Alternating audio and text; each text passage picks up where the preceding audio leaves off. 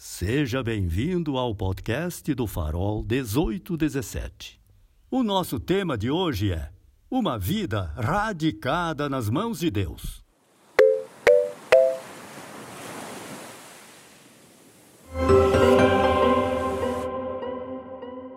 Uma das grandes contribuições da fé cristã é a revelação de Deus como Pai.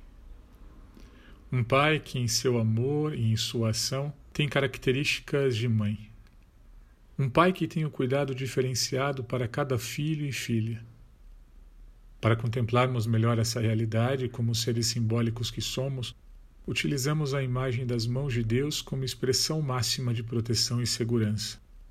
Curioso de tudo isso é que na vida dos santos, entre eles Marcelino Champagnat, os momentos mais propícios para vivenciar esta certeza eram os de crise e provação. Em diversas cartas do padre Champagnat podemos ler a seguinte expressão: Tudo está nas mãos de Deus.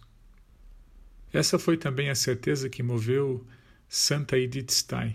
Mesmo em meio à perseguição nazista, ela pôde escrever: não tenho outro desejo senão que em mim através de mim se cumpra a vontade de Deus. Ele sabe quanto tempo me deixará aqui e o que sucederá depois. Em tuas mãos eu entrego o meu espírito. Dessa forma, tudo está seguro. Assim, não necessito me preocupar com nada. Todavia, é preciso orar muito para manter-se fiel em cada situação.